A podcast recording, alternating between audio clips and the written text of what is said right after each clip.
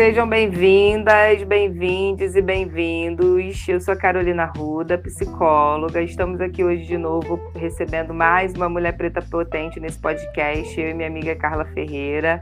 Hoje a gente está recebendo Flávia. Vou deixar a apresentação da Flávia a cargo de Carla. Seja muito bem-vinda, Flávia. Obrigada por estar aqui. Oi, aqui é a Carla Ferreira. Eu sou idealizadora e curadora da Feminar especialista em narrativas. E hoje a gente está recebendo aqui a Flávia Domingues, que é uma mulher mega potente, não fica nervosa. Ela é jornalista, empreendedora e coordenadora do projeto Mestra das Josefinas. Fala com a gente como é que é esse rolê aí, Flávia. Boa noite. Em primeiro lugar, queria agradecer o convite. É, e o Laboratório Mestra é um laboratório de conteúdo que funciona dentro da Josefinas, que é uma casa de inovação social em Campo Grande, voltada para mulheres empreendedoras periféricas. E lá no Josefinas a gente trabalha vários tipos de conteúdos, né, para é, comunicação em redes sociais, reportagens, que sempre tem um foco em dar, é, mostrar as potências de mulheres periféricas, né? Principalmente da Zona Oeste do Rio, que é a área que a gente mais atua.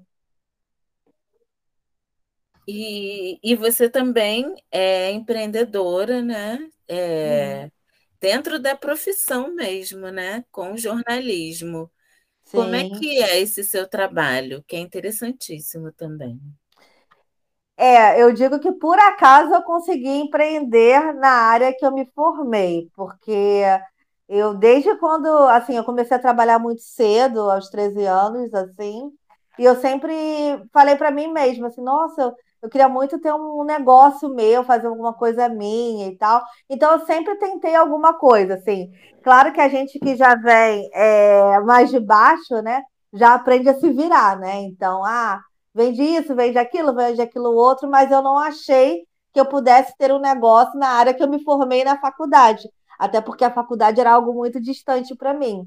Então, em 2013, eu fundei a F, que é uma agência de comunicação especializada em comunicação para impacto social.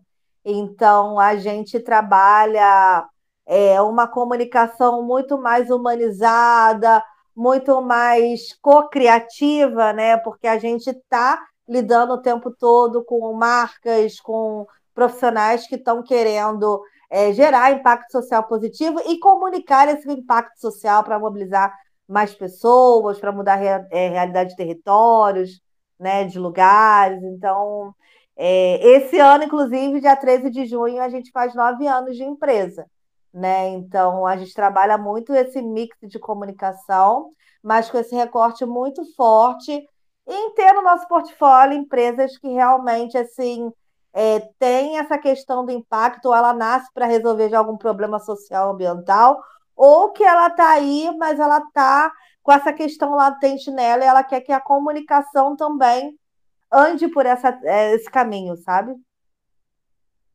Incrível o trabalho. É, isso é muito incrível. E assim, tem uma coisa que eu é, há muito pouco tempo, né, na escola lá de empreendedorismo das Josefinas, que eu fui percebendo a diferença entre negócio social e negócio de impacto social, né? Uhum. E, e acho que muitas pessoas também têm essa dúvida. Você quer explicar para gente? Posso explicar do jeito que eu aprendi, tá? É, os negócios de impacto social é, também eles usam muito mercado, no mercado a sigla NIS, né? Impacto socioambiental, negócio de impacto socioambiental. Geralmente eles já nascem é, diretamente com esse propósito de ah, vou resolver um problema social, um problema ambiental ou de ordem econômica. É, por exemplo, a Teto, né, que é aquela organização é um negócio de impacto social que ajuda a fazer casas, reformas e tudo mais. E aí ele já nasce para resolver esse problema especificamente. É, o que está acontecendo muito no mercado é que as empresas estão muito é, adotando o que estão chamando a, a sigla, né, ESG, que é essa preocupação com o impacto social. Então, que temas urgentes a gente tem na sociedade que eu, com o meu negócio, também posso, posso contribuir. Que, no final das contas, toda empresa gera impacto social, sabe? Todas, né? É, principalmente o econômico, né? Porque você fazer circular dinheiro, gerar renda, já é um impacto, mas muitas vezes a, as empresas, digamos, não estou dizendo propriamente de impacto social, acabam ouvindo o termo impacto social pensando já em filantropia. E hoje a gente está mudando um pouco essa visão, que é uma estratégia também de sustentabilidade para os negócios, é uma estratégia também de você realmente fazer com que o seu negócio transforme né, realidades. E também muitas empresas, sim, é, também acabam utilizando com marketing também, né? Então, eles querem estar nessa agenda mais positiva e também estão investindo. Lógico que hoje o consumidor está muito mais criterioso. Sabe quem está querendo ficar bem na fita e quem realmente está investindo em responsabilidade social, quem realmente está preocupado com essas questões. Então, assim, a gente aqui, por exemplo, a gente trabalha, é, digamos, gente chama aqui de perfil híbrido, né? Negócios sociais mesmo, ou empresas que têm essa preocupação em desenvolver ações. E temos ainda as ONGs também, né? Muitas ONGs, assim, muitas é, lideranças de ONGs estão indo para negócios de impacto, se transformando em negócios de impacto, justamente pela natureza mesmo, né? Da configuração enquanto empresa para captação de recursos, né? Então, está nessas três vertentes aí. Muita coisa, né? Não sei se eu te respondi. eu acho que respondeu, não respondeu, Carla? Para mim foi bem esclarecedor. Eu fico pensando na, na importância desse, dessa comunicação direta, dizendo sobre aquilo que de fato o empreendedor deseja fazer. Por que, que eu estou falando isso? Porque às vezes o próprio empreendedor ele não tem noção que o que ele está uhum. fazendo é um negócio de impacto social, né? Muitas vezes a gente está desenvolvendo um trabalho, eu mesma precisei de ajuda para entender como comunicar o, o, trabalho que eu tinha o desejo de desenvolver e que hoje desenvolvo na minha clínica, por exemplo. Eu precisei de ajuda de uma profissional para me dizer, olha, para quem você está falando, como, todas essas coisas que eu imagino que seja o seu trabalho, né? Se eu estiver falando alguma bobagem, você me corrige.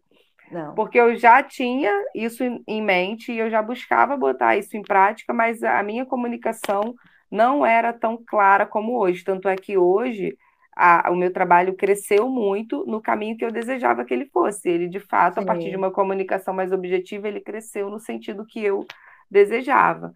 Então, eu fico pensando na importância disso, né? Não só para a gente atrair quem a gente deseja que chegue, mas para que o nosso trabalho seja de fato eficaz, porque a gente vai oferecer para quem a gente realmente precisa sei se ficou claro, se ficou confuso. Ficou sim. E uma coisa que eu sempre bato, Carol, é, com as pessoas, né? Os clientes, ou até às vezes parceiros e tal, que também para você chegar nesse resultado, nosso trabalho é muito importante, tá? De comunicação, que é justamente te ajud ajudar, né? Colaborar para ampliar, né? Para realmente falar com quem a gente quer se conectar de verdade. Mas para além desse passo da gente comunicar, tem um passo muito importante que também você provavelmente fez o dever de casa, que é cuidar do negócio, cuidar do posicionamento do negócio, cuidar da gestão do negócio, porque muitas vezes a gente, quando vai pensar a comunicação para fora, às vezes se a empresa ou o negócio não está muito bem estruturado, não sabe muito bem para onde vai, às vezes também não dá para fazer um milagre, né? ou pode dar realmente uma merda, tipo, você começar a falar para todo mundo, ou de repente você bombar e você não dá conta de prestar aquele serviço ou entregar aquele produto qualidade, ou você não consegue é, atingir mesmo aquele objetivo que muitas vezes é médio e longo prazo. Então, eu sempre costumo falar, assim, quando eu faço consultoria, quando o cliente que entra aqui também, é, antes da gente começar a traçar o plano de comunicação, vamos ver como é que está o seu negócio hoje, vamos estudar mercado minimamente, é, como você quer se posicionar, com quem que você quer se conectar.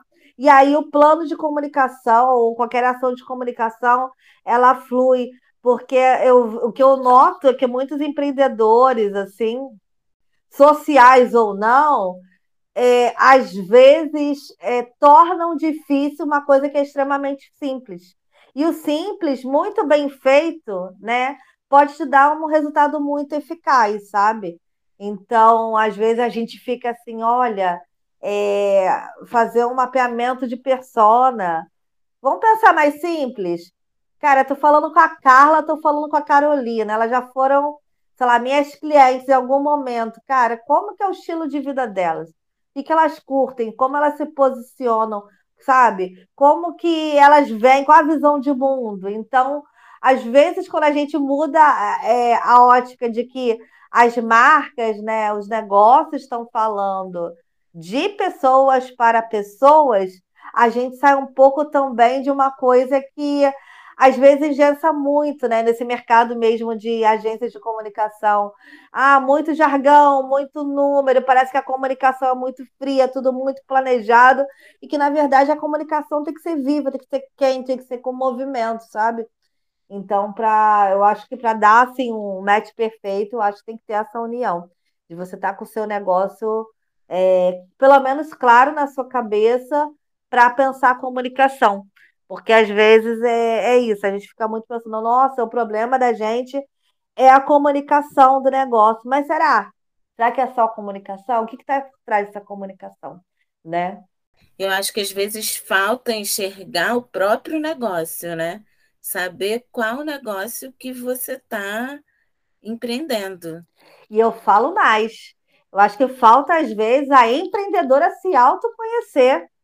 Porque, assim, às vezes ela é, tem até tem um negócio, está apostando naquela ideia, mas será que ela está totalmente, assim, confortável com aquilo? Aí tu pula para comunicação. Nossa, agora eu tenho que entrar no Instagram. E aí, nossa, mas a, a mulher, cara, eu não gosto dessa rede social. Eu não gosto. Adianta você ficar tipo, só focando naquilo que você de repente sabe que você não vai destravar, por que você não vai para uma outra rede social? Por que você não vai fazer um, um podcast? Por que você não vai fazer uma assessoria de imprensa? Sabe? Então, assim, eu acho que a gente se autoconhecer dentro do nosso negócio ajuda tanto na gestão e até na comunicação porque não sei vocês, mas é muita gente que trava, assim. Eu falo por mim mesma, a gente está aqui, a gente trabalha, né? Ando fazendo exercício, né? De ah, agora vou também, né? Fazer aqui dentro, né? Vou é, organizar meu Instagram, mas a verdade é que eu tenho um grande desafio, gente. Igual vocês me convidaram para o podcast, de aparecer na câmera, de botar minha voz, e olha que eu trabalho com isso, nossa, há 15 anos. Então, isso foi pauta até de terapia, né? Como que o meu autoconhecimento interfere no meu negócio? Então, o que, que eu me sinto mais confortável em fazer? E eu não, a gente não é obrigada a nada, cara. Se a gente chegar à conclusão que o Instagram aparecendo stories é uma coisa assim que vai te deixar num nível de estresse muito alto, tá, o que, que você pode fazer? Um post? O que, que você pode fazer? Uma outra rede social? rede social, por exemplo, LinkedIn, porque você acha que no Instagram é para falar da vida pessoal e LinkedIn todo mundo fala de trabalho, então vamos para o LinkedIn. Então, assim, eu acho que o autoconhecimento enquanto empreendedora e o que, que a gente sabe, os nossos saberes, são muito importantes dentro desse processo, sabe? Do, do para fora, né? Autoconhecimento é tudo, né? Especialmente nesse lugar. É quando você sabe o lugar que você ocupa, e aí você sabe o que você tem a oferecer, né? E fica mais fácil saber o que dizer do seu trabalho, eu imagino, né? É, porque às vezes a gente também fica muito focado em buscar conhecimento gerencial mesmo, de gestão do negócio. Mas eu acho que as empreendedoras às vezes não têm esse tempo de se olhar mesmo, sabe? O que está fazendo sentido, aguçar mesmo a intuição, que eu acho que a intuição na gente que é mulher é uma coisa que a gente não tem que deixar de lado, sabe? Eu, eu sempre rateio, porque geralmente não ouço muito minha intuição, eu acho que é uma noia. Aí depois, não, vamos, vamos prestar atenção na intuição, porque essas coisas fazem muita diferença, sabe, no nosso dia a dia, do, do negócio. E às vezes a gente fica a mil ferramentas, a mil, a planilha de finanças, aprende isso, aprende aquilo, tá. Mas o que, que faz sentido dentro desse universo todo, né? O que, que eu já tenho, que eu já cessei de saber, o que, que eu tenho que é meu, né? Que eu posso botar para fora. E às vezes eu acho que a gente precisa ter um olhar um pouco mais atento da gente mesmo. Porque às vezes a gente sabe muito coisa pra cacete, mas a gente acha que não acha. Alguém deu um tapinha nas costas, não, não é isso tudo, não. Você mesmo já se fala, não. Aí é aquela síndrome da impostora que todo mundo fala. Então, assim, às vezes a gente fica com isso. E isso também é na comunicação, porque às vezes a gente, assim, coloca, né, para rodar a comunicação de um negócio, e às vezes também é quem tá, assim, o empreendedor não tem essa paciência de esperar, porque ele acha que ele não, não posta porque tem medo de se frustrar, porque as pessoas não vão consumir o conteúdo, ou que o resultado não vem porque ninguém curtiu várias vezes aquele post. Então vai sendo uma escadinha, né? É interessante porque quando você fala de, de perceber o que faz sentido, para mim é muito claro, né? Para perceber o que faz sentido, você precisa é, ter a. Eu não vou usar, não é, não é competência a palavra, mas ter a consciência do que você sente, né? Conseguir Uhum. alcançar o seu sentir, o que te toca e como toca, e como atravessa, para que você faça essa entrega consciente. E nós, mulheres pretas, temos essa limitação, essa dificuldade de ocupar o nosso lugar e de olhar o nosso Uhum. sentir, né? A gente está focada na Muito. produção, na entrega, na satisfação do outro. Muitas vezes o nosso valor vem daquilo que o outro diz, como você falou, tapinha nas costas, né? Uhum. Mas o alto valor, a- o autoconhecimento, a autopercepção é um trabalho que a gente vai construir na vida adulta, né? E É. é em terapia, porque a gente vem de um lugar onde a gente vai sendo desvalorizada mesmo a vida inteira, né? Com esse tapinha aí do você não é isso tudo, não, né? É, e, e, e foda é quando a gente fala pra gente mesmo isso, né? Tipo É, assim, a, nossa, tipo assim, cara, por que que a pessoa não tá elogiando você de verdade, não tá admirando, reconhecendo? Aí você fica, sim, nossa, mas será? Mas eu não fiz nada, tipo assim, não, mas você estudou uns 10, 15 anos, 20 anos, você teve várias, você ralou pra cacete, você merece. É porque a gente acreditou, né, no que nos contaram a vida inteira, que a gente não tinha, que os nossos lugares não eram os lugares que a gente ocupa hoje. O lugar de E academia, o lugar de fazer, o lugar de destaque. Então, quando a gente chega nesse lugar, a gente cai na incredibilidade, né, daquilo que a gente está produzindo. Pois é, e eu vejo que isso também se reflete quando você começa a fazer um trabalho de comunicação no seu negócio, sabe? Às vezes, assim, é, há, há, há clientes que eu já trabalhei que, nossa, você vê, nossa, que pessoa potente, sabe? Que trabalho incrível, mas que está tão naquela da perfeição, que foi tão cobrada a vida toda ser perfeita que você não consegue é, reconhecer as pequenas conquistas. E aí, quando você começa a fazer um trabalho de comunicação, isso já aconteceu com a gente aqui, a gente às vezes não consegue chegar, porque a, nem postar uma publicação, porque o nível de revisão é tão alto, né? O nível de perfeição é tão alto que você, na hora de você se comunicar também, você acaba dando aquela rateada, sabe? Porque você vai começar a achar um saco fazer qualquer ação de comunicação e marketing. Ah, porque não deu certo e tal, mas portanto que você, o quanto você foi é, se desencorajando ao longo do processo, isso vai refletindo também no trabalho de comunicação. É, aqui eu, eu, procuro assim, todo projeto que entra, a gente tem um método assim de trabalho chamado diálogos. A gente geralmente faz uma imersão é, com o cliente para poder mesmo, né? Quando a gente era antes da pandemia, a gente ia no cliente, passava o dia, conversava com os funcionários, com, com a equipe, todo mundo que a gente podia conversar, para poder realmente entender no, num outro olhar, tipo, a gente vendo. Mas é, todo cliente que entra, a gente faz isso. É, justamente porque eu acho que é muito importante, lógico, a gente entender o negócio, mas a gente ter essa sacação né, de quem é essa, esse empreendedor, de quem é essa empreendedora, né, como que ele já está se comportando ali quando ele está pensando na comunicação dele, né, falando de estratégia. Isso assim ajuda muito a gente ajudar a co-criar, porque eu falo assim, aqui geralmente a gente não é uma agência que vai te vender 10 posts, vou publicar segunda, quarta e sexta. Então a gente gosta de entender o cliente, ah, pensar com a melhor estratégia de se conectar. Cara, se tiver que fazer 10 mil histórias, a gente vai fazer, mas tudo de acordo com que o cliente também se sinta confortável, que essa empreendedora, esse empreendedor se sinta confortável para ninguém ser escravizado por algoritmo também, porque é isso, as pessoas estão na noia de postar, postar, postar, estar muito no digital, é fundamental? É, mas eu acho que a gente tem que manter uma certa autenticidade na comunicação da gente, porque não, senão a gente também está panfletando digitalmente. Não sei se eu mas eu vejo muito isso também. É, eu tive uma cliente também que eu ficava olhando ela falando assim, aí desde uma foto no, no feed, mas eu digo uma foto, é uma foto de TBT, não é nem assim, fiz uma arte nem nada. E toda vez ela me falava, nossa, ai, mas eu tenho que pagar um fotógrafo porque minhas fotos estão horrorosas, mas eu tenho que agora comprar roupas, mas agora tenho que botar trança no meu cabelo, ela até usava trança também. Trocar as tranças, Aí eu falo, eu olhava assim e falei, nossa, que mulher maravilhosa, assim, potente, mulher incrível, mulher preta. Eu falei, nossa, é, ela tem tanto conteúdo, ela tem tanta. E é isso, né? Isso acaba da vida da gente indo para o nosso trabalho também. A gente tem que cuidar bastante. E eu acho que pega muito na hora que a gente vai pensar comunicação, né? Porque aí é isso, tu tá dando a cara a tapa, né? Não é só o seu negócio, mas você também, né?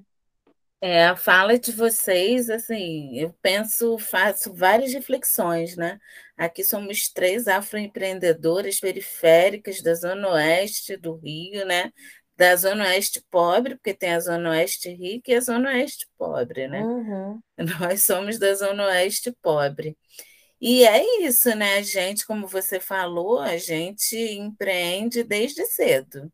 Só Sim. que a gente não, a mulher preta empreende, só que ela não sabe que empreende. Tem tudo quanto é nome, menos empreendedorismo, né? Rico, corre, se vira. É renda extra, mas nunca é empreendedorismo. E, e até enxergar que é empreendedorismo, precisa ter é, algum acesso ali ou alguém para falar sobre isso. É, e também tem aquela questão, né? Por exemplo, no meu caso aqui, é, ser uma agência de comunicação de Campo Grande faz muita diferença. Eu noto isso claramente quando eu vou apresentar, é, apresentar empresa, eu sempre faço muita questão. Eu não sou nascida e criada em Campo Grande, mas é um bairro que me acolheu, que eu gosto muito daqui. Né? Eu moro aqui acho que desde 2017 que eu vim definitivamente. Mas assim, e, e, e também tem uma, essa questão, né? Da gente, quando é lá fora, ah, tem que ser aquela agência cheia dos números, cheia das planilhas, cheia do jargão, dos termos em inglês. Aí eu falei, nossa, eu sempre penso, né? Porque eu tenho que me comunicar de uma forma simples que me sinta confortável. Então, não vou ficar enchendo linguiça, não, irmão. Tipo, é isso, olha, eu faço isso, é isso, é isso, e sou de Campo Grande. Aí eu vejo que o olhar é diferente, e aí quando a gente manda uma proposta, nossa, isso tudo! Eu acho que as pessoas já estão esperando, só porque você é de Campo Grande, é da Zona Oeste, que o seu trabalho seja muito, muito, muito mais barato do que uma agência que está na Barra, que está na Zona Sul, que está na Lapa, no centro, né? Então, eu noto isso também em outros estados, né, também.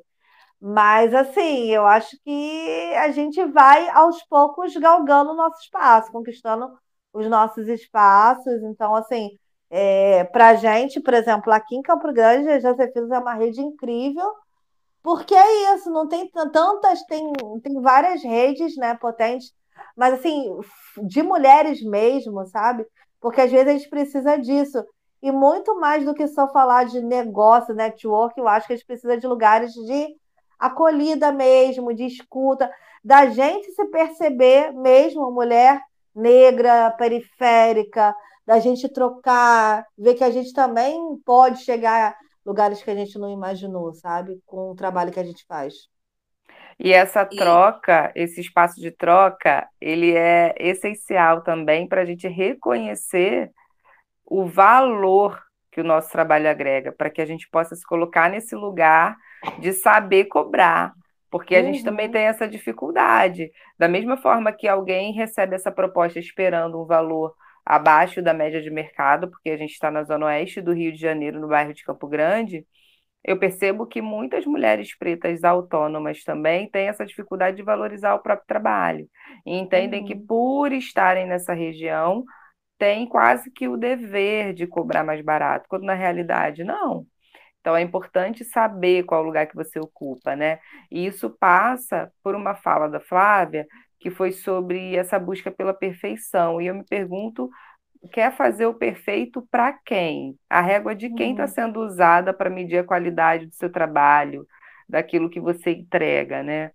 Que régua é uhum. essa que mensura a sua qualidade? É, é, às vezes ela vai subindo, subindo, subindo, e as pessoas ficam no looping, porque elas não conseguem sair do lugar, porque quando fica muito bom, elas acham que pode melhorar, melhorar, melhorar. Então, acho que é refletir também um pouco sobre isso, né? Qual é a régua que eu utilizo para mensurar a minha qualidade e tomar posse daquilo que você sabe que sabe. É, é eu acho que a nossa Gente. relação com o dinheiro, né? É complicada, assim, acho que a gente vai a cada dia, pelo menos a mim, né? Para mim, né?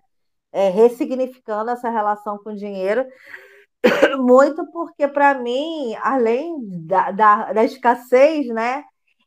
É, a, assim, no contexto familiar, a parte que tinha dinheiro da minha família era uma parte de família que brigava né? Brigava muito, né? Então, para mim, dinheiro, nossa, porra, vai dar merda, vai dar discórdia, vai dar briga.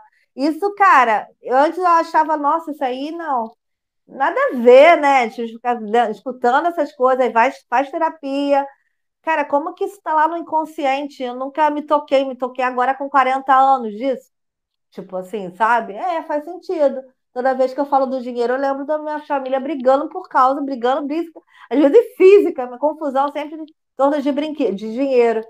Aí depois não tinha dinheiro. Aí depois eu, eu, eu acho que quando eu fiz 40 anos, eu acho que eu mudei muito a minha relação com o dinheiro, sabe? De talvez aí limpar um pouco mais. E isso que você está falando, Carol, às vezes a gente realmente não sabe cobrar a gente cobra abaixo, a gente cobra. Eu fiz uma mudança esse ano, assim, com muito receio. Eu falei assim, ai, a divindade, a espiritualidade, eu quero, sabe, os clientes para rede social que, poxa, tá me dando uma dedicação, mas não dá para ser mais esse valor, tem que ser esse valor aqui. Aí eu comecei a mirar mesmo, na, na venda mesmo, falei, nossa, não, não, não, tá muito caro, não sei o quê. Nossa, vai aparecer um cliente ou dois. Cara, depois de três meses, quatro meses prospectando um cliente que eu achava que poderia ser, é isso. Mas aí, quando você compara com outros mercados, uma coisa é você comparar, sei lá, fazer rede social, né? De uma pessoa que é freelancer. Aí, quando você compara uma mesmo tipo de empresa que a minha, falei, nossa, eu acho que eu também devo tentar, né? Tipo, por que, que eu vou ganhar, sei lá, 100 reais se eu poderia ganhar mil, né? Se o meu trabalho vale, se eu tenho resultado com isso. E eu vejo que há muita gente mudar mesmo, né? Também essa coisa que vocês falaram, né? Qual lugar no mundo? Como que eu me vejo? Que lugar é esse, sabe? Para você ser até mais injetado de coragem mesmo. Porque tá ali. Você tá com vergonha de cobrar um preço justo pelo seu trabalho. Eu ouso dizer que quando você sabe, quando você vai nesse caminho de autoconhecimento e você sabe quem você é e você sabe do seu trabalho, você cobra, porque você sabe, não tem dúvida, não, não tem espaço para temer, porque você sabe, né? Mas isso é trabalho de formiguinha e é refeito, revisado todos os dias, especialmente por nós que viemos é, e a construção, e a construção, né? Porque você, quando a gente está falando de empreendedorismo periférico, é você falar que, ah, enfim, tenho o meu negócio, mas é aquele receio, cara. E se der merda, se eu levar um calote? E às vezes aquele trabalho que você faz, como é o caso do meu, eu já tenho nove anos. Eu comecei a empresa porque eu fiquei desempregada, não foi, nossa, eu quero abrir uma empresa. Não. Eu comecei, estava desempregada muito, muito na merda. Não conseguia, morava numa outra cidade, Itaboraí, não tinha Rio Card, então todos os empregos que eu estava pegando era praticamente pagar a passagem. E aí comecei a fazer freelance de comunicação aqui, fazer outra coisa ali, até que um dia, é, com a minha irmã, que inclusive é minha grande parceira aqui, né? É, ela, Flávia, eu aprendi a fazer não sei o que de imagem, vamos fazer uma logo. A gente tem que passar que a gente, é a gente não pode falar que trabalha no quarto de casa. A gente tinha uma empresa. Olha quanto tempo você queria abrir uma empresa. Acho que agora é a hora, minha irmã. Você não está conseguindo emprego mesmo, eu também estou na merda, então foi assim que a gente começou. Aí fez uma logo, aí... e aí, assim, é, foi indo, mas, cara, até o negócio erguer mesmo, gente. Tipo, assim, você, nossa, vou respirar, porque é isso. Às vezes você também está empreendendo. Eu acho que a gente aqui no Brasil não é tão incentivado a empreender, não tem tanto suporte para empreender principalmente microempreendedores, né? Então a gente tem organizações bacanas, né, que ajudam com conhecimento, mas assim, falta muito, tem coisas que avançaram, tipo o MEI, mas tem muita coisa que falta. E uma coisa é quando você empreende, quando você já está mais ou menos a finança é, organizada, e aí muda, né, também, contexto de vida, né? Eu, por exemplo, eu não tenho filhos é, uma mãe, cara, que tem filho, né, quer empreender e tal também. Então, assim, são vários contextos, né, que eu vejo nesse empreendedorismo periférico, que acaba que ou a pessoa vai continuar vendo aquilo, aquilo ali como mesmo um bico, né, até ficar sonhando eternamente, olha, quando eu conseguir uma oportunidade, um emprego e tal. Eu tenho pessoas que eu conheço que ficam assim, nossa, isso aqui é um bico, eu fico olhando assim, nossa, mas você faz tão bem esse trabalho.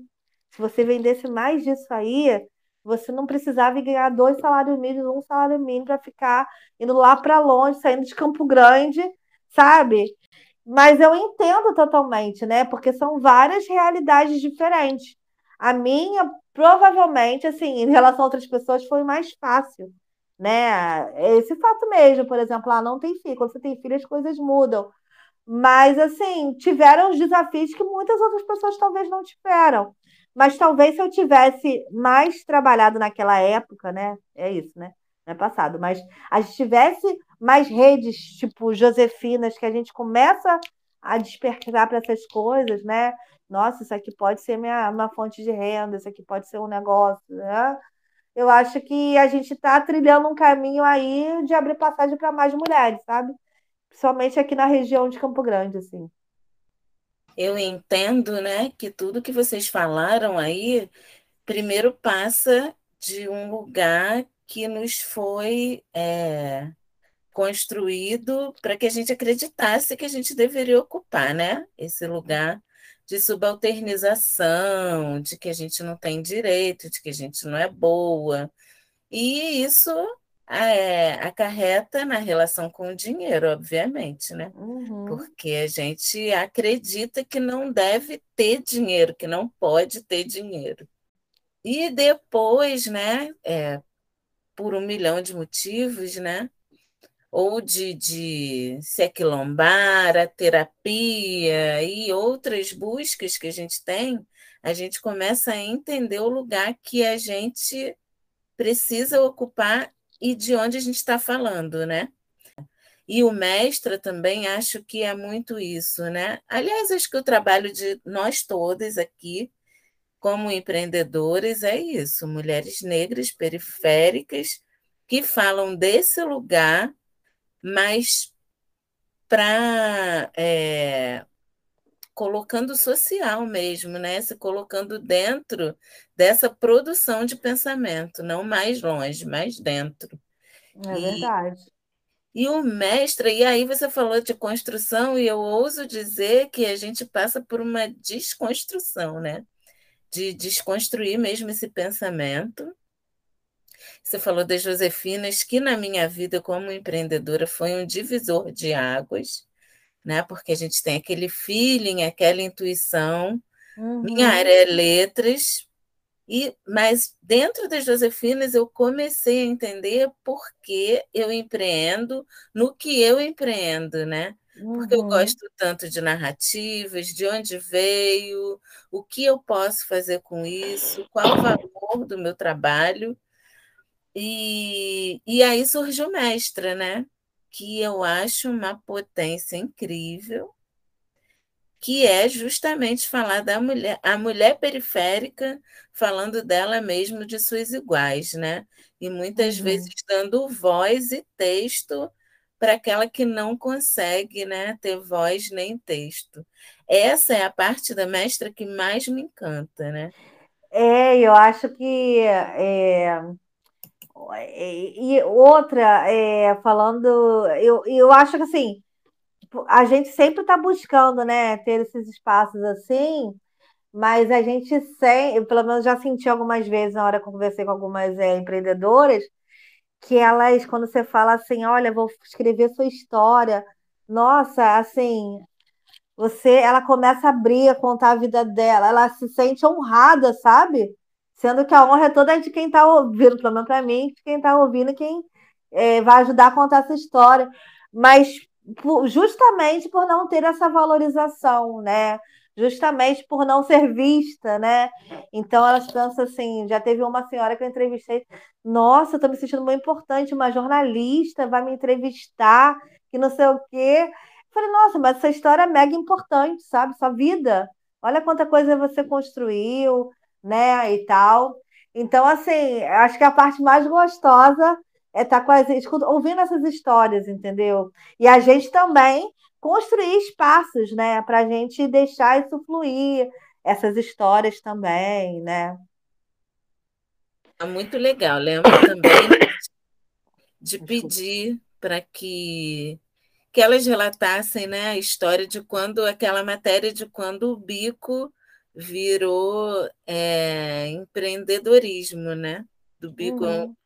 E aí, primeiro, né, por WhatsApp, primeiro umas falavam assim: ah, mas tem que escrever aqui. Ah, não tenho tempo agora.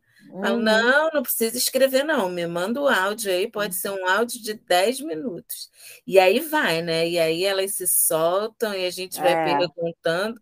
É muito bonito. Eu me emociono demais com a história de cada uma, né? Porque a gente está ali dentro. É. Nossa mãe, nossa tia, nossa prima, tá todo mundo ali. É verdade. Eu cheguei no mestre agora, ainda não tive o privilégio de ouvir nenhuma dessas histórias, mas já estive em outros espaços onde meu, minha função era essa, né? Ouvir e transcrever histórias de vida. E eu acho incrível como a nossa história se encontra na história dessas outras pessoas, e aqui no caso do mestre, dessas outras mulheres, que, que como a Carla falou, né? Somos nós, em outros corpos, em outras trajetórias, mas somos nós também, né? Eu acho uhum. muito bonito. Eu acho que esse, esse encontro entre contar e ouvir histórias é um dos maiores privilégios que eu pude vivenciar na vida e espero vivenciar de novo. Adoro. Me convidem. É, é o que gente... eu amo, né? O que eu amo é ouvir história, ouvir história e registrar essas histórias de alguma maneira. É a minha eu, grande paixão. Eu ouso dizer que eu aprendi a escrever desse lugar quando eu ocupei espaços onde eu ouvia a história das pessoas e ia transcrever essas histórias. Porque você ali aprende, você não ouve só uma história, né? Você ouve o afeto, a emoção, tudo que atravessou aquele momento, e aí depois você tem que colocar isso no papel. Eu não sou de letras, não sou de jornalismo, né? Eu sou psicóloga, então é uma outra história para mim, é um desdobrar muito bonito. É, para mim é o desafio sempre, é isso que você falou, de transmitir, porque assim, às vezes, assim, para mim é tirar meu, meu técnico, o mestre me faz me tirar esse lado técnico, né, de escrever jornalisticamente, mas assim, é muito bom, eu gosto bastante e espero que o nosso projeto cada vez cresça mais, porque tem muitas histórias incríveis para a gente contar, sabe? É, sábado na oficina tinha três senhoras, assim, eram quatro pessoas, né? Mas me chamou as três, porque uma era minha mãe, né? Minha mãe parece até que é da Josefinas. Minha mãe, assim, se conectou lá com a área de um jeito. Ela foi fazer, e duas outras senhoras que também eram avós, né? O que mais me chamou a atenção, até minha mãe mesmo, porque minha mãe é uma ariana fervorosa. Imagina duas arianas dentro de casa. Minha mãe é daquela assim. Ah.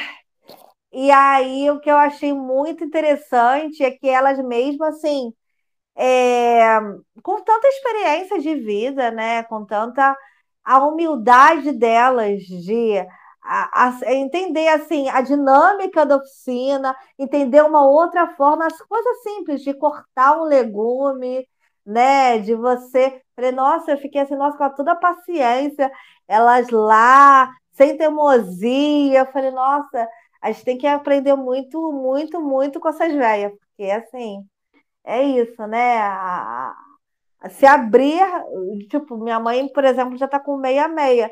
Se abrir para o novo nessa idade é muito legal, é muito corajoso, né? E elas super participaram, as três e tal. Minha mãe, enfim, adorou, já aprendeu, fez coisas aqui. Até eu aprendi coisas na oficina também, já botei em prática aqui né? Então, eu acho que essa sabedoria das ancestrais, né? Pelo menos a minha família é muito matriarcal, desde sempre. É, faz muito, assim, o que eu sou hoje, né? Eu acho que a Josefina me ajuda a abrir mais, sabe? A estar tá mais ali, a resgatar mais, sabe? Aprender, é, né? aprendizado. Acho que essa, essa abertura para o aprendizado é que nos torna vivos, né? O que nos mantém vivas, inclusive. Acho que enquanto a gente está aberto é. a aprender, tem vida vibrando e é meia-meia e em diante, né? Enquanto houver abertura para troca e aprendizado, haverá vida, né? E se sentir também, né? Acho que é um momento delas se sentirem acolhidas, né? De uhum. poder estar num lugar especial, porque é um lugar especial, né? E... É, exatamente, porque eu, eu, eu fiquei observando assim que minha mãe, em muitos lugares, eu acho que, cara, minha mãe veio de uma, uma vida bem sofrida, né? Então, é, minha mãe se sente ainda num lugar que não é dela. Eu vou dar um exemplo muito básico, né? A minha mãe dificilmente almoça com a gente na à mesa. Aí teve um dia, todo domingo, então é o único dia que a gente consegue, de repente, todo mundo parar para poder comer. E, e aí teve um. Foi esse ano, né? Eu acho que a pandemia acabou que a gente também é, tocou em assuntos mais é, profundos. E eu sempre, sempre, cara, me falei, mas eu nunca perguntei para minha mãe por que, que ela fica tão incomodada, né? Ou por que ela não quer. E aí minha mãe falou, tipo, foi esse ano, acho que foi em fevereiro que ela, ela tinha, que a gente poderia dar uma maneirada com ela, porque, cara, ela trabalhou até os 25 anos em casa de família, ela não recebia salário, na verdade, ainda trabalhava fora, o salário ficava lá, e que ela sempre brigavam com ela quando ela se dirigia à sala, nos momentos de janta e tal, e que para ela é muito difícil. E eu fiquei lembrando, é, realmente, quando meu pai era vivo também, eles ficaram muito tempo casados, minha mãe sempre comia depois, mas minha mãe lá, em casa não tinha o hábito de esses hábitos meio machistas. Ah, vamos, é, bota comida para mim, não. Meu pai, meu pai era bem participativo assim nas tarefas domésticas. Mas mesmo assim a minha mãe sempre escapava. Aí você vê como espaços como esse, como a Josefina, minha mãe vai se sentir muito à vontade. Minha mãe começa a lembrar as histórias dela, da família dela, dos ancestrais dela, da forma como ela se alimentava quando era mais jovem. Olha, realmente, eu lembrei, minha filha, isso aqui é a casca da abóbora, não precisa tirar mesmo. E se sente à vontade. Minha mãe voltou lá como se tivesse da terapia, sabe? Foi uma experiência, é uma experiência muito legal estar naquela casa, né?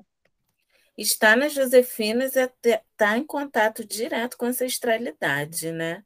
Tudo é. ali é, remete à ancestralidade. Eu sempre falo para a Aira que quando eu estou ali no quintal, parece que eu estou no quintal da minha família. Eu já quero sentar para tomar café, eu já quero ir na cozinha, pegar alguma coisa, fazer alguma coisa, eu quero sentar e bater papo. E, e eu acho que todo mundo que entra ali, né, nesse quilombo, se sente assim. As crianças brincam e ficam à vontade. E, Carla, a gente às vezes não encontra isso, falando em empreender, que também está falando disso, em outros espaços, sabe? Em outras incubadoras, em outros co-works ou em outros é, polos né, de inovação, essa coisa de você realmente chegar ali, sentir aquilo ali e não assim, não deixa a desejar o conhecimento que é passado de outras startups, de outros polos, e que a gente se sente ali e a gente conhece mais sobre a gente mesmo, nossas raízes, né? Falou tudo agora, Flávia. Eu estava aqui esperando para falar disso, né? A gente chega ali e tem a sensação que está em um espaço que é, já é nosso Sim. e que está encontrando pessoas que a gente já tem algum vínculo. É incrível como parece que a gente já se conhece há anos, né? É, é impressionante. É, é uma energia, né? E uma conexão, e de maneira que eu sempre acho muito bacana, que é muito profissional, sabe? É, a gente sempre vê todos os projetos visando não só o assistencial, sim, o assistencial, quem tem fome, enfim, precisa de assistência, mas também como que você sai daquela situação, sabe? Né? Fazendo que as pessoas fiquem é, mais ativas, mais atentas, se movimentem mais, né? Então, ah, vou receber uma cesta, mas vou assistir uma palestra sobre violência doméstica, vou assistir um cineclube, acesso à cultura, vou fazer isso, sabe? É, parece, pode parecer pouco aos olhos dos, das outras pessoas que estão de fora, mas quem se conecta, cara, eu só vejo as pessoas mudando de vida. É encontro de mulher preta, né? E é potência de transformação, não tem como. É, é. incrível, é lindo. Eu acho que o podcast tem nos dado também essa oportunidade de encontrar mulheres que trazem suas histórias incríveis, e aqui eu também sinto sempre uma conexão maravilhosa, assim como você. Estou honrada também de te receber, estou feliz dessa conversa, grata. Uhum. Já já agradecendo a ancestralidade, a oportunidade da gente estar aqui. Incrível, viu? Obrigada.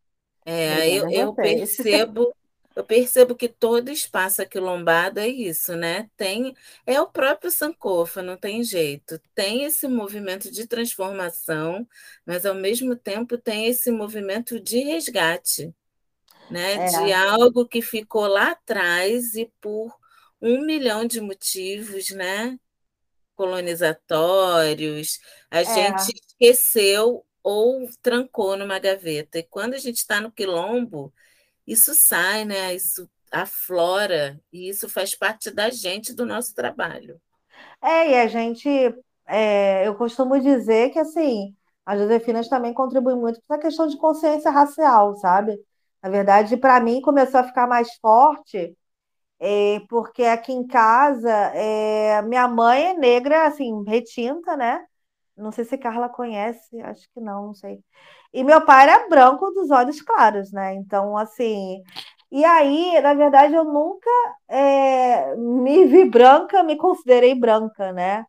Sempre fui parda desde quando eu nasci.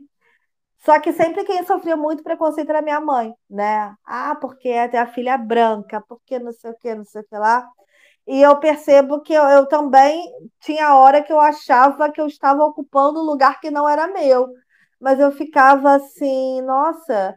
É... Teve um dia que eu estava fazendo um curso numa faculdade, foi aí que me caiu a ficha. É, numa faculdade, aquela da Praia Vermelha, é o FRJ, né? Eu fui fazer um curso de comunicação popular lá, e aí tinha um professor que estava falando a respeito das cotas e tudo mais. Aí ele virou assim: tá vendo essa turma aqui, esse auditório? Só tem uma pessoa negra.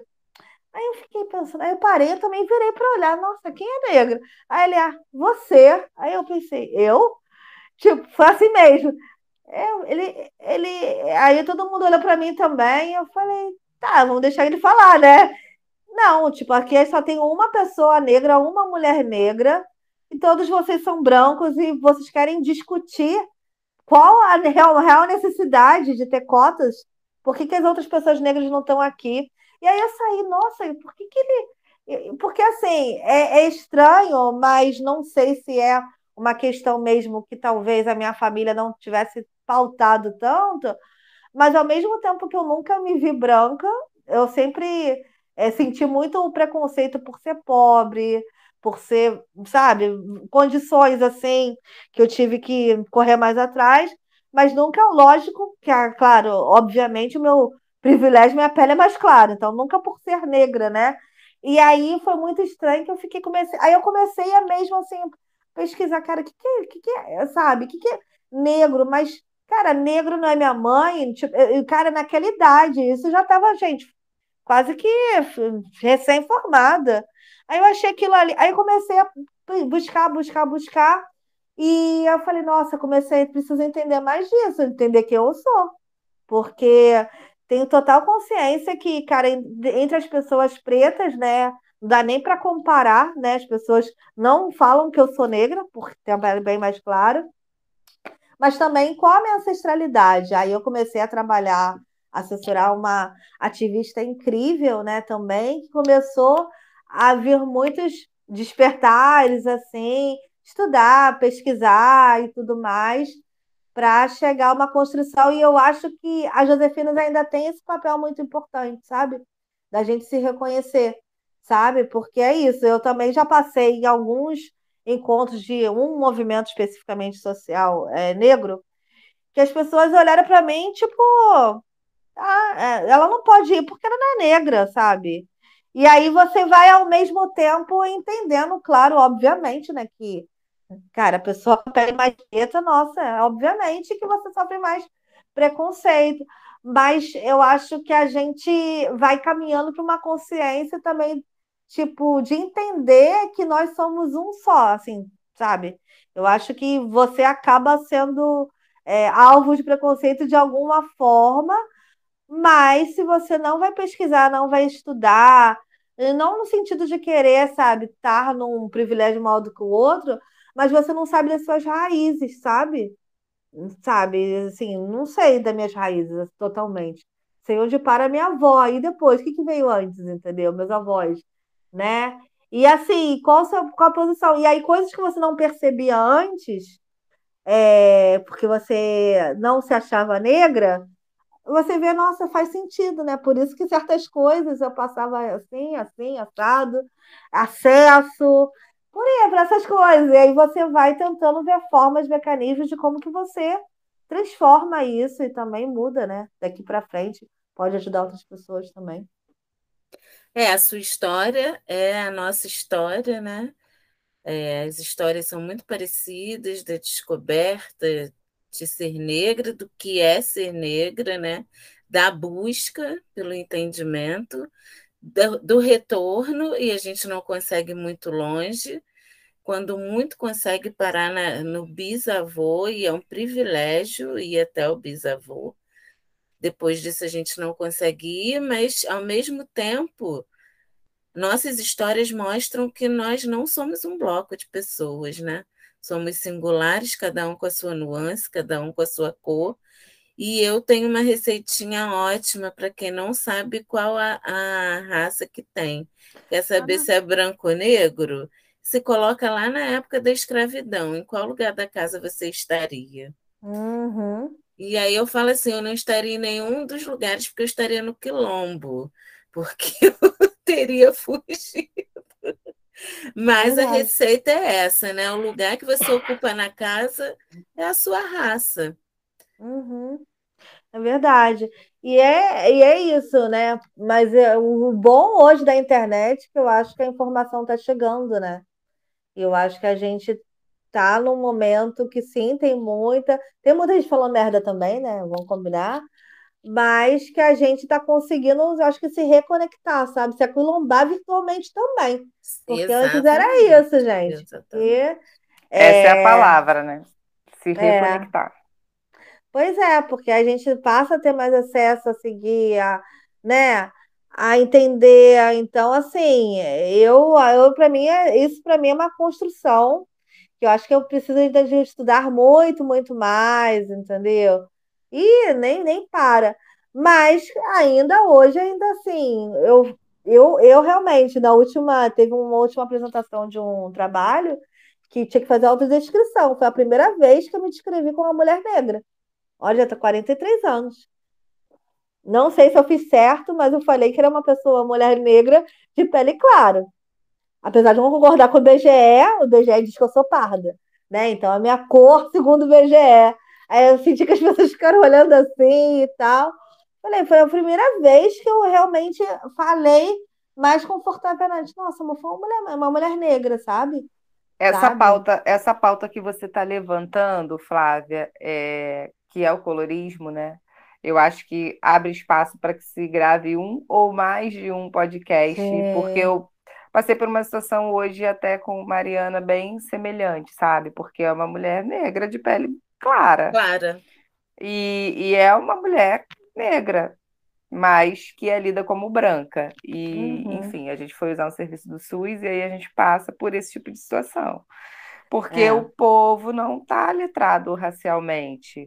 E por Não. mais que ela tenha um blecão assumido, as Ela foi lida não... como branca. Não foi nem como parda, é, É. como branca. Eu acho E que é a gente tem que fazer um podcast com várias mulheres de vários tons de pele. Ah, legal, hein? E eu acho É. que a gente tem, precisa fazer um podcast urgente com uma mulher negra e mais velha. A gente está precisando receber as mais velhas aqui. Sim, Sim. sim. Agora, isso que Flávia falou, né? Sou uma mulher negra de pele clara, ocupou um lugar. Eu acho que a própria mulher negra de pele clara precisa ocupar o seu lugar, precisa entender esse lugar para que ela possa se posicionar. E isso não é uma crítica à mulher, isso é uma crítica à forma como, como nós fomos educados. A gente não tem esse espaço da mulher negra de pele clara, isso fica está vindo agora. É, porque na verdade eu comecei a ver e, e a gente até, assim, foi a primeira vez realmente que eu fiz uma autodescrição minha, mas ao mesmo tempo é, é estranho, sabe? Causa um certo estranhamento. Parece que também às vezes você não está ocupando algo que não é seu, porque se você perguntar para qualquer pessoa, talvez da minha família, eu vou falar Flávia Branca. É, a sociedade vai sempre dar um jeito É. de te ler é, nunca negro, né? A É, Carol, porque- a Carol é a morena.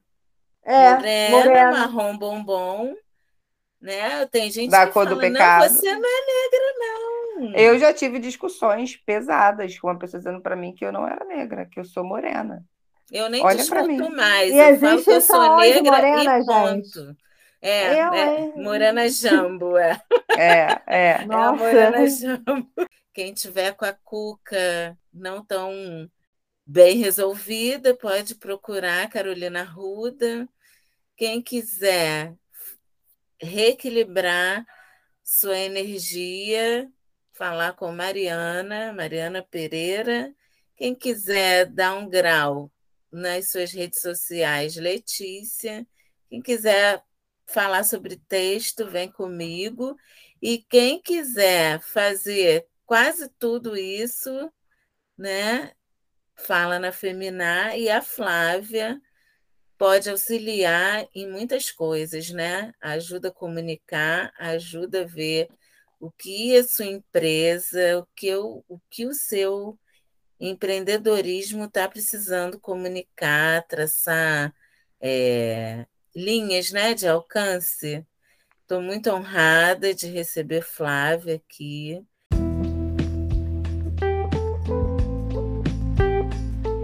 Foi maravilhoso. Nossa mestra, nossa mestra mesmo, né, Carol? Nossa mestra, com muita honra, com muito orgulho, com muita gratidão. Nossa, eu que fico grata, gente. Eu adorei, assim. Eu fiquei mais à vontade depois, eu tava meio tímida no início. Que é isso, né? A gente fala de várias coisas. Parabéns pelo projeto também. Eu acho muito importante também ter essa forma de narrativa.